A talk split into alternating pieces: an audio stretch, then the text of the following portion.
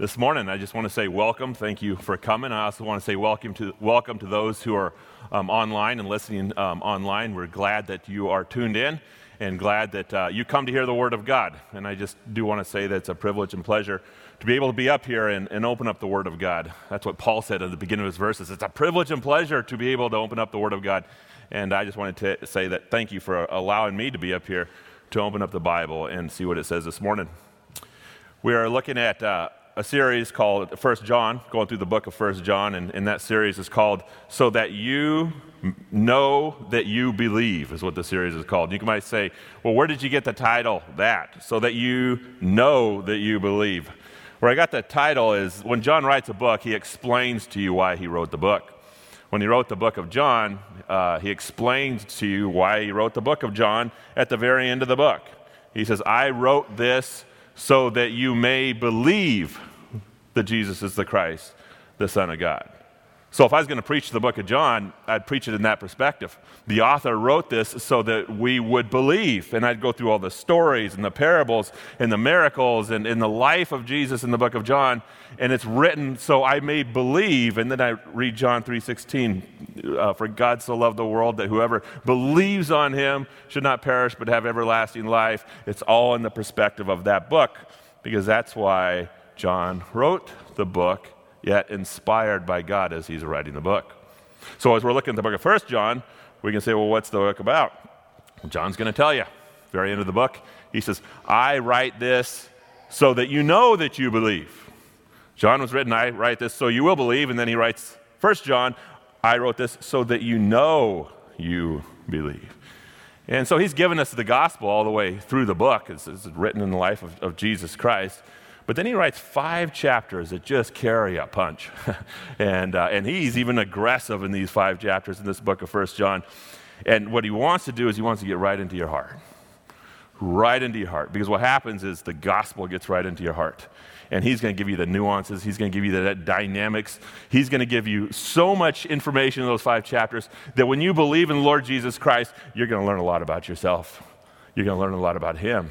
You're going to learn a lot how this gospel works. And you'll be able to ask the question Do I really believe?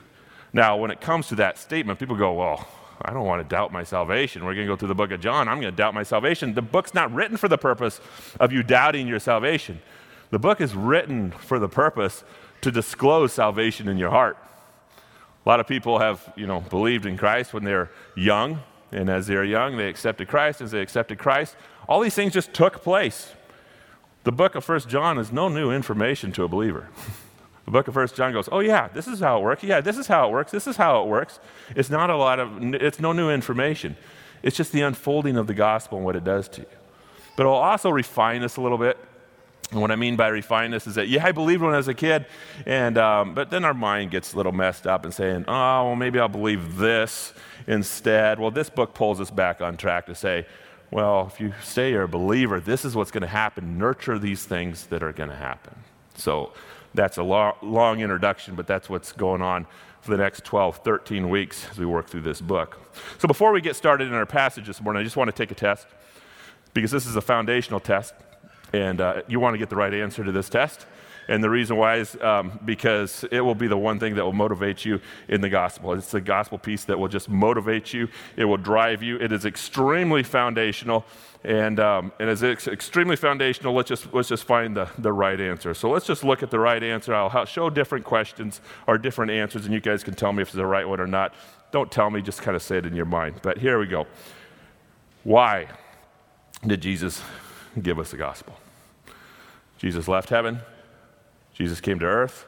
He lived a perfect life. He died on the cross and he rose again. Why did Jesus give us the gospel? Here's an answer God gave us the gospel so we can be made new. Is that an incorrect answer or is that a correct answer? I'd say that's an incorrect answer. God gave us the gospel to forgive our sins. Is that a correct answer or is that a wrong answer, an incorrect answer? Um, I would say it's, a, it's an incorrect answer. Now, I know that you guys are thinking, whoa, whoa, whoa, I got a whole bunch of passages in the back of my mind that I can show you that this is the why he gave us the gospel. I know what you're thinking right now. I just want you to know that. But I'd say it's an incorrect answer. God gave us the gospel to make us right with God. I would say that's an incorrect answer. God gave us the gospel so we can have eternal life. I'd say that's an incorrect answer. And I know that you guys have stones and you've read the book of Deuteronomy and says, you know, what do you do with false prophets? You cast stones at them and you stone them. And I know that you guys are thinking about that right now, but just, just, just, just sit down and relax a little bit. That's a wrong answer. Here we go. God gave us the gospel so we can be saved. Incorrect answer. I'd say it's an incorrect answer. Why did God give us the gospel? I believe this is the correct answer. God gave us the gospel so we can have fellowship with God. But don't worry, we're going to look into this a little bit. So, uh, but let's look into our passage. Number one in our notes: believers have fellowship with God. When a believer accepts Jesus Christ and walks in the Christian life, a believer has fellowship with God. Let's read John 1 1 through 4. Same passage we looked at last week, but we're going to look at a different part. That which was from the beginning, which we have heard, which we have seen with our own eyes, which we have looked at with our own hands and we have touched.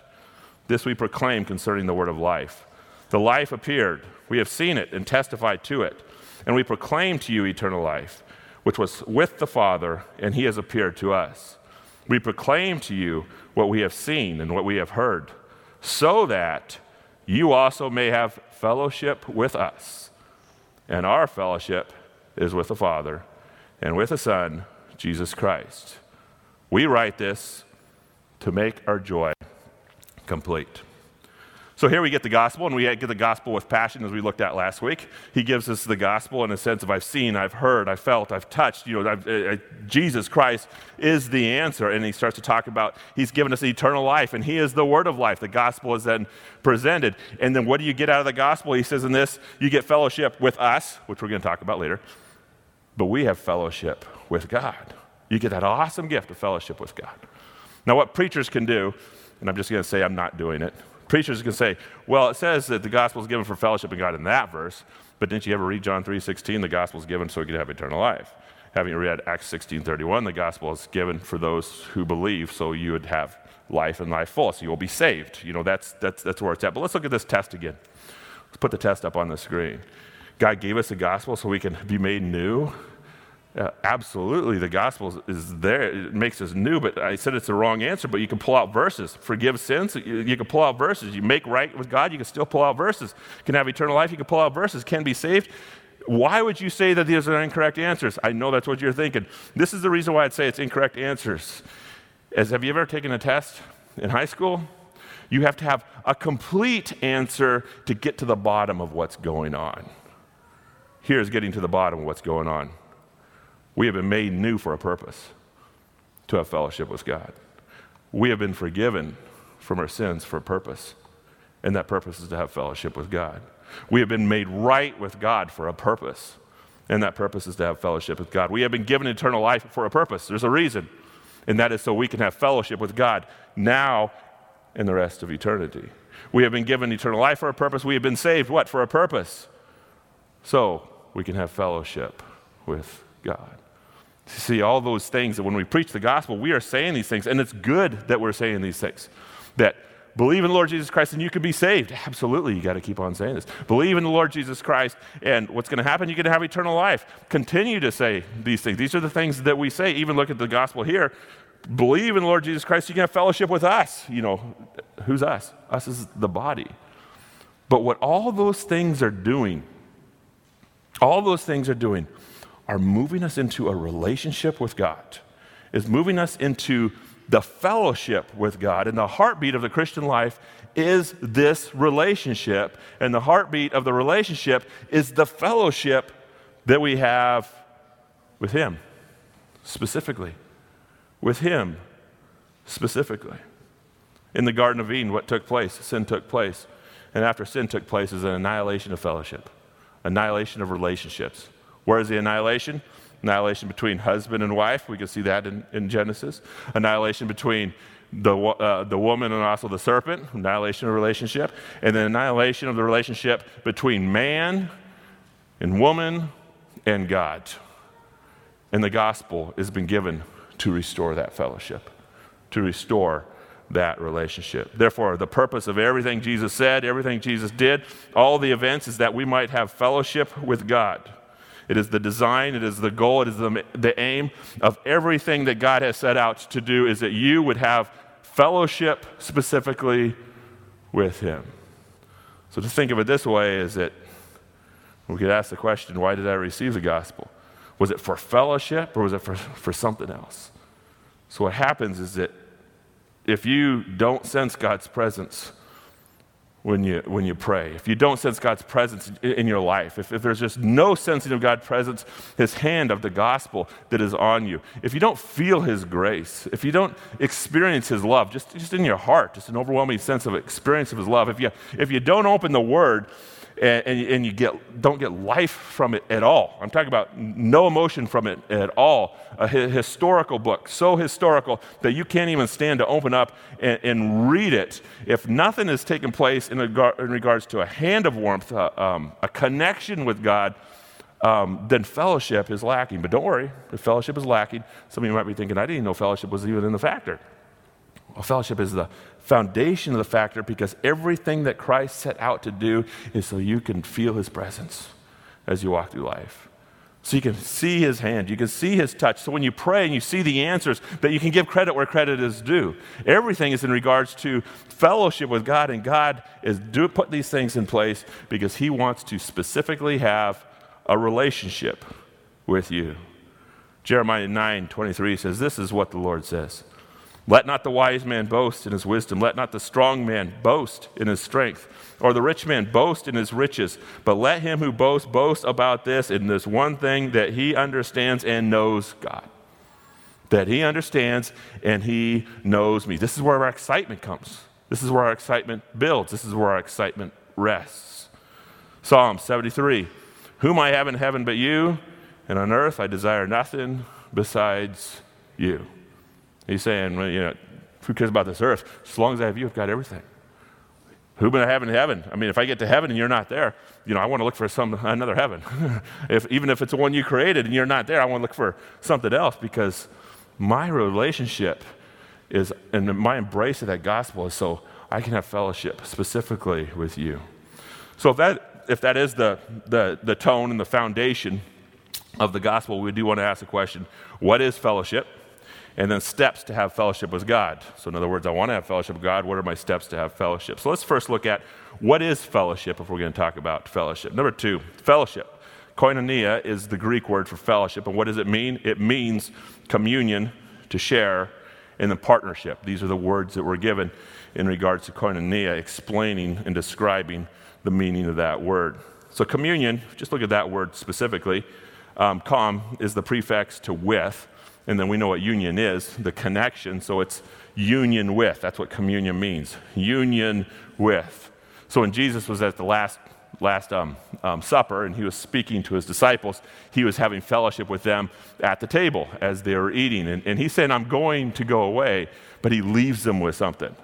He's like, I am going to go away, but guess what? The Holy Spirit is going to come and is going to be inside of you, and you're going to continue to have fellowship with me. Therefore, when you break the bread and when you drink the juice or drink the wine, every time that you do it, remember that I am there.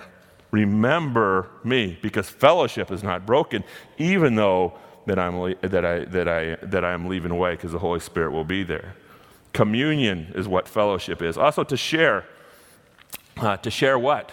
Um, just look at um, our lives um, in our marriage situations, or look at the lives of our neighbors, or look at the lives that we're connected with people. Share what?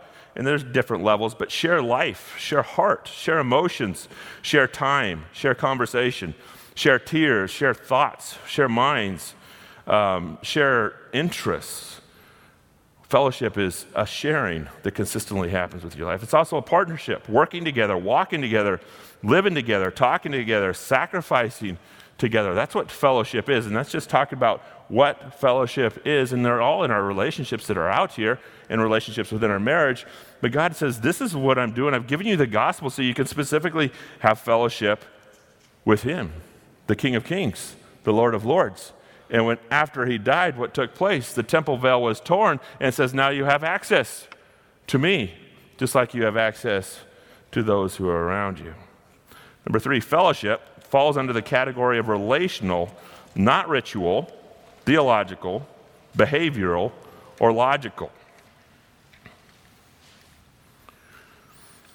There's a lot of religions out there, a lot of belief structures, a lot of theological structures, um, a lot of different kingdoms that we, we can go to. And I will tell you what Christianity separates from all of them is this. The, um, is this um, a fellowship and bringing under the category of relationship? Let's just go through each of these.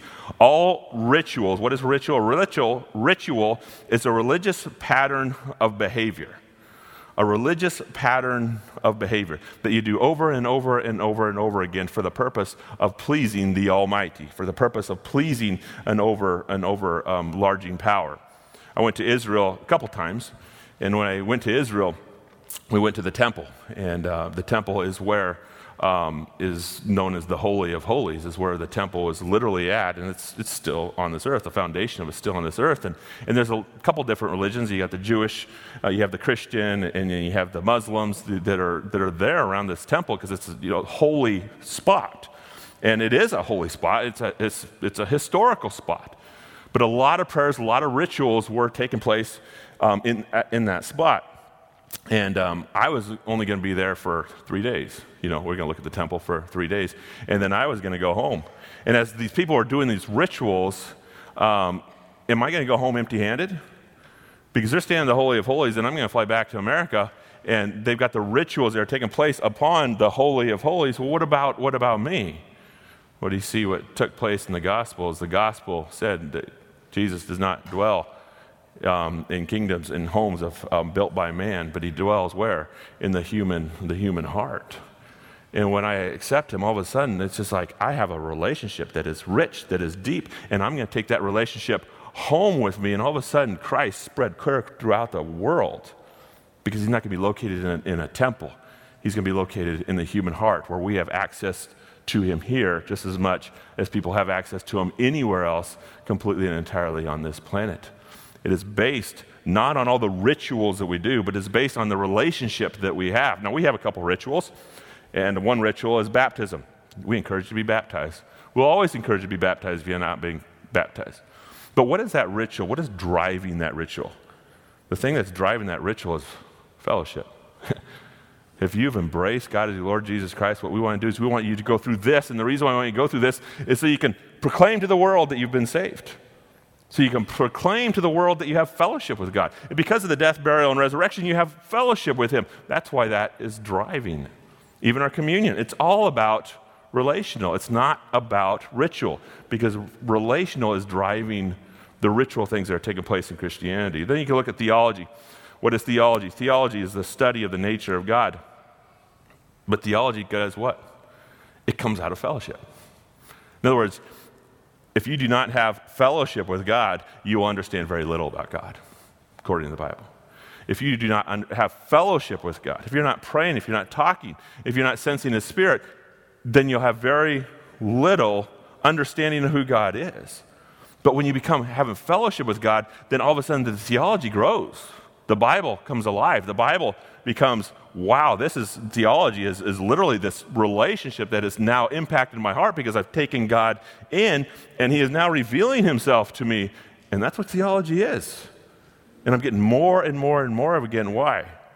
Because I have fellowship, not because I just embrace theology or no theology.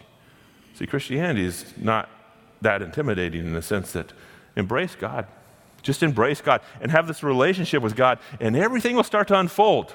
Don't get all the theological structures in place before you can come to God. Just embrace Him and have fellowship with Him, and all of a sudden the theological structures and the constructs will come into place. Behavioral. Are we saying that um, the Bible is not about behavior? Uh, no, the Bible is all about behavior. But what drives behavior? The thing that drives behavior is our fellowship. The things that pulls us away from sin is what? is our fellowship. The things that convicts us when sin comes, when sin comes in is what? It's our fellowship. Do you see that foundational piece? Everything that is driving our lives in our Christian life is this, is this fellowship with, with God. And then logical. A lot of people don't come to Jesus because they think they need to know a whole bunch of stuff. You know, I got to know this, I got to know this, and I got to know this, I got to know this. I'll tell you what you need to know to become a Christian. You need to know that you can't get to heaven on your own. And Jesus knew it. And he left heaven, he came to earth, he lived a life you could not live, and then he died on the cross, placing all your sins on your shoulders, on, on his shoulders, and then he went to the grave and rose again, and it is under his merit that you can be saved, not your own. That's all you need to know. That's the start of a relationship. Then you have a start of a relationship. There's not a lot of logic that needs to take place. All it is is you need to know somebody loves you. And the person that loves you is, is God, is the King of Kings, is the Lord of Lords. It's centered around fellowship and relationship. So we get intimid- intimidated by Christianity, but all you need to do is embrace your Savior. And then everything else will start falling into place. So you ask the question well, how do you have fellowship with God? Well, here are some simple steps to start fellowship with God. And I just want to give you this foundational one and whether you've known God for many, many years, or whether you're even looking at God right now saying, well, should I be saved or not? Number, number four is our foundational. Choose God for God. Choose God for God.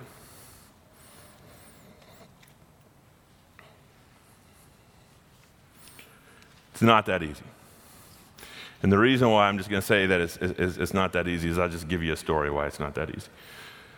Last week, um, no, I'm sorry, not last week, last month, um, I went on a hiking trip and I went for an entire month. And uh, when I went on a hiking trip for an entire month, there was two weeks prior before I left. And two weeks prior before I left, I wanted to leave with a house in order. So I went out and I said, I'm going to kill all the weeds with, with Weedmaster. And uh, I'm going to spray the, you know, spot spray the yard, make sure every single weed's dead. My wife will be able to look out. She'll see a beautiful yard. I will be gone, and she'll just still be, oh, it's all right that he's gone because the yard is beautiful. So I just spot sprayed it, or spot sprayed it. And then I went into the barn and I saw what I put on. It was not Weedmaster, it was Roundup. and after I sprayed the yard, um, I had to make a confession. And uh, my confession was, honey, I think I made a mistake. I think I made a mistake. I don't know if it will all die, and I don't know what will die, but I sprayed Roundup on the yard rather than Weedmaster on the yard, so it might look a little different before I leave for a month. And uh, it was not an easy question. I just want to say I have the most gracious wife in the world. She goes, Well, maybe it won't die. Well, it did. and and it looked like a, a road map that has taken place in our yard. It looked absolutely horrible. And the neighbors started to text me and said, What, are you starting a new trend around the neighborhood? I mean, where did you read a book on that? I mean, it's starting to look good. How, can you show me how to do my yard like that? And I, they started to, make, started to make fun of me. And then right before I left, I just had to say, Sorry, honey, I am so sorry. I will fix it when I get back. And, and then I leave for entire month to go hiking. And then I, I come back and of course, it's on my to-do list. I gotta, I gotta fix this yard, and it's on her to-do list too. Yeah, you're, you're gonna, you gotta fix this yard. So I, I go out there and I, I've got to take the sod off, or I can't just put seed on top of sod. Maybe I don't know how to do a yard, but you just can't throw seed on top of sod. So I buy, you know, I buy a, a little something to put on my weed whacker, and I go out there and I start to weed whack it. And I'll tell you, that's a lot of work. Dust was flying everywhere, and that sod was not coming off, and it was, it was not easy. And I, I came to the conclusion. I said, you know what? This has got to wait a year because if you wait a year, the sod will die, and then I'll have dirt that will come in the spring, and then I could just throw the seed on top. So I went in and I talked to my wife, and I say, honey, I, um, I think we need to wait a year um, to next spring, and then what happens, I could just plant it then. And uh, she says, you know, when we got married, according to the vows that you say is I own 50% of you and you own 50% of me. I want to take the 50% of your mind that is in your head right now, and I want that to figure it out, how to make sure that that's not going to happen for a year. So you go out there and you figure it out. I also take the 50% of the shoulders that are on your back, and after you figure it out, I want you to make sure it's done. so I'm like, oh, okay, I'll, I'll try to go figure it out. Well, I got my yard in right before it rained. I shoveled 160,000 pounds of dirt and I put about four inches on top of it. Good, good, good, rich soil. So it is complete. But here's the moral of the story it's a lot easier to kill a yard if you're not married. the, the reason why is because I have to deal with the emotions. I have to deal with somebody else's mind. I have to deal with somebody else's thought. I have to deal with somebody else's yard. I mean, I can just completely satisfy myself if I wasn't married. It was just, oh, I just wait a year. Oh, yeah, I'll put it together. Yeah, it doesn't have to be perfect. You know, I can easily do that. And, I, you know, as I kept on thinking about that, you know, it's a lot easier to kill a yard too if you weren't friends with your neighbors. You know, if you had no relationship with your neighbors that would sit there and post things, what did you do to your yard? And sit there and make fun at you and poke, poke fun at the yard that you absolutely killed. It's a lot easier to just get rid of relationships if you're going to kill a yard. That's, that's the moral of the story. But you know what? That's the same way with God. It's a lot harder to have a relationship with God than to go through rituals. It's a lot harder to have a relationship with God than to go through behavior. It's a lot harder to have a relationship with God than to go make him into a logical structure. Because when you have a relationship with God, what are you doing? You are inviting him into your life. And when you invite him into your life, you're asking him to be with you during the day. You're asking him to be walking with you during the day. And as we are walking with Him during the day, what happens? Sin's going to take place, and He's given us this awesome thing. You may confess your sins if you're faithful and just to forgive us your sins, and you'll completely cleanse us from all righteousness. But what about the sin that you just don't want to get rid of? You need to find another structure about who God is. Maybe a different structure about finding out who God is is maybe Jesus just came to die so I can have eternal life. Because if Jesus just came to die so I can have eternal life, then I can embrace him, I can get eternal life, and then all of a sudden I can go and keep my sin that I will refuse to let go of, even though I know he wants me to let go of. It's a lot easier to build a complete, entire different structure in our mind than to embrace God for God. Because when you're embracing God for God, you're taking him absolutely in.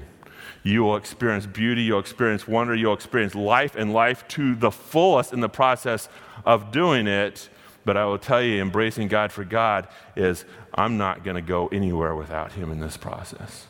What you are saying is that I will share my life with God. I will share my thoughts with God. I will share my mind with God. I will share my heart with God. I will share my emotions, my tears, my conversation. I will walk with God, talk with God, work with God. I will live with God. I will sacrifice for God, and I can do it because Jesus Christ left heaven. He came to earth and he lived a perfect life and died in my stead so I could have salvation with Christ and have that fellowship that he is that he has given me. It is the golden jewel of salvation to choose God for God.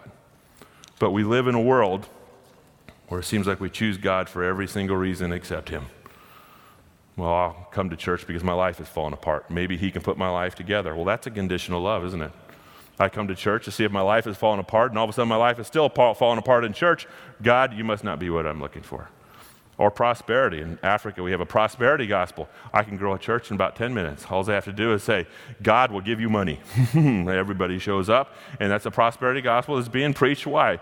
Because, because you're choosing God for something. Also, choosing God for a healing. I'm, I'm, I'm, sick, and since I'm sick, all of a sudden I, I got to go to church. Why? Because I'm sick, and I hear that people can get healed. Well, they come to church, and, and all of a sudden say they get healed or say they don't get healed. It's all, in, it's all under condition. But if they do get healed, what's going to take place? Is they're not going to come to church next time they don't get healed because he answered one but didn't answer twice. See, what we do is we have everything under condition. And God's saying, Don't embrace me for what you can get out of me. Don't even embrace me because you'll get a mansion in heaven. Embrace me for embracing me, and everything will unfold. The Christian life will unfold. Your joy will unfold. Your joy will be complete. The Bible will all of a sudden turn to life. Turn to life. You'll also, prayer will, will come to life because you embrace God for God. And what are you doing? You're making it unconditional just like He has made it unconditional with you. Number two, to have fellowship with God. Having fellowship with God by seeking, by speaking to Him in prayer throughout the day. Pastor D's been preaching for 45 years. What does he say? Pray every day, pray every day, pray every day, pray every day. He doesn't say, do this, do this, do this. Here's a rule, here's a rule, here's a rule. He says, pray every day, pray, pray, pray, pray, pray, pray. And what are we doing as we're praying? We're having fellowship with Him. And as we're having fellowship with Him, what's taking place? We are being completely transformed by the fellowship that has taken place. That's the avenue of prayer. Now, a lot of people say prayer gets really dry, it gets really boring. Um, I know it does. Um, at the top of my journal, since I say it gets dry and gets boring, I have a, a list of prayer requests that I ask for God. And this is the list God, give me you. God, give me your mind, give me your heart, give me your will, Give me your desires. Give me your passions. Give me your love. God, I don't want to walk out of this room without you specifically meeting with me. I want to have fellowship in this prayer. I don't want to give you a laundry list of things for you to do. I want to love you more and more and more and more. And what takes place in that process, your prayer life begins to grow. Your prayer excitement begins to grow because you're praying way the, in, the, in the structure that brings that is, is begging for God instead of a structure that says, well, I'm going to give you a conditional thing, and if you don't meet this conditional thing, well, then prayer just doesn't work. But when you go to have prayer, pray throughout the day, every single day, constantly, and, and meet with God through that process of prayer. Number six, have fellowship with God by listening to Him and His Word. Again, we're not bringing anything new, we're just bringing things that everybody already knows. Uh, but as we're bringing these things to, that we already know, well, what is the Word? We can ask the question. Um, Charles Spurgeon said, The Bible is a letter sent to us from heaven, signed by God, dictated by the Holy Spirit, and sealed with his blood. And then George Swinnock says, Many may hear the word of Christ, but few hear Christ in his word. God wants to say something specifically to you in his word. And when we go to his word, we often think, well, I want God to say something about my situation. I want God to say something about the, the problems that I'm dealing with. I will tell you a lot of things that God wants to say to you in His Word. Is number one, He wants to say, My love is sufficient. My grace will always be there. I am a God that you want. I'm a God that you desire. I'm the God that forgives your sins. I'm a God that has wiped your guilt away. He speaks on a foundational level from us in His Word to make us into new people. Go to him for specifically of listening to his voice. Have fellowship with him in the word rather than reading the word just for, for checking off a point. He wants you to see the gospel so clear, so rich, so powerful in its beauty to transform your life, to change your heart, to change your will, to change your mind. That's what the word is. Number seven, have fellowship with God by being connected to his body, the church. I'm not going to give you a lot of explanation about this because there will be a completely uh, different sermon on it in 1 John. But this is what God designed for fellowship pray every day, read the word every day, and meet together with my body every week at the bare minimum. You need to be connected with people because when you're connected with people, the fellowship with God, the relationship with God grows. It's just how He designed it. Look at 1 John 1 verse 3 it says we proclaim to you what we have seen and heard so that you may you also may have fellowship with who? With us. Who's he talking about? He's talking about the body. He's talking about the other disciples. He's talking about with people. In other words they have seen who? Have they seen god when they seen them? No they saw them before it was an even understanding that you can have fellowship with god. You can have fellowship with us and where is our fellowship? Our fellowship is with the Father and with the Son and with Jesus Christ. These people that were unsaved in the book of Acts, notice something different about the disciples. And what did they want to do? They wanted to connect with those disciples to say, You have something different. And as soon as they came into church that you have something different, those unsaved people were told, It's not us. It's just because we have fellowship with, with, with them. You see the connections? How it takes place.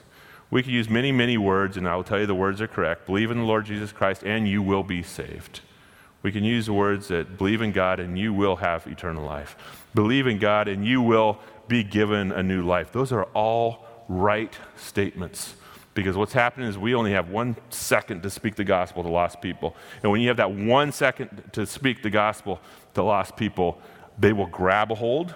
God will open their mind but when he opens their mind and they respond to it, all of a sudden, the relationship will then start unfold. And the fellowship will be the foundational focus. Let's pray. we just thank you for the gospel. We thank you that we can say the gospel in, um, in five seconds. A gospel that can change our lives, the gospel that can change our eternity as well. But God, saying it in five seconds, God, and embracing it, and two seconds afterwards, God um, carries a punch, carries a power, and it's all under the circumstance of this fellowship with you. I just pray, God, for those who have received the gospel, will make that their focus, that fellowship, God, will be with you so they can grow, so they can be transformed, so they can be changed into your image. I pray for those who are contemplating about receiving the gospel, that they would embrace it because finding fellowship with you, God, is the richness of life. A richness of everything we desire in our soul. I just pray, God, for your power and your spirit to open our eyes to truth. You want a relationship with us. Help nobody in this room to neglect that. In Christ's name, amen.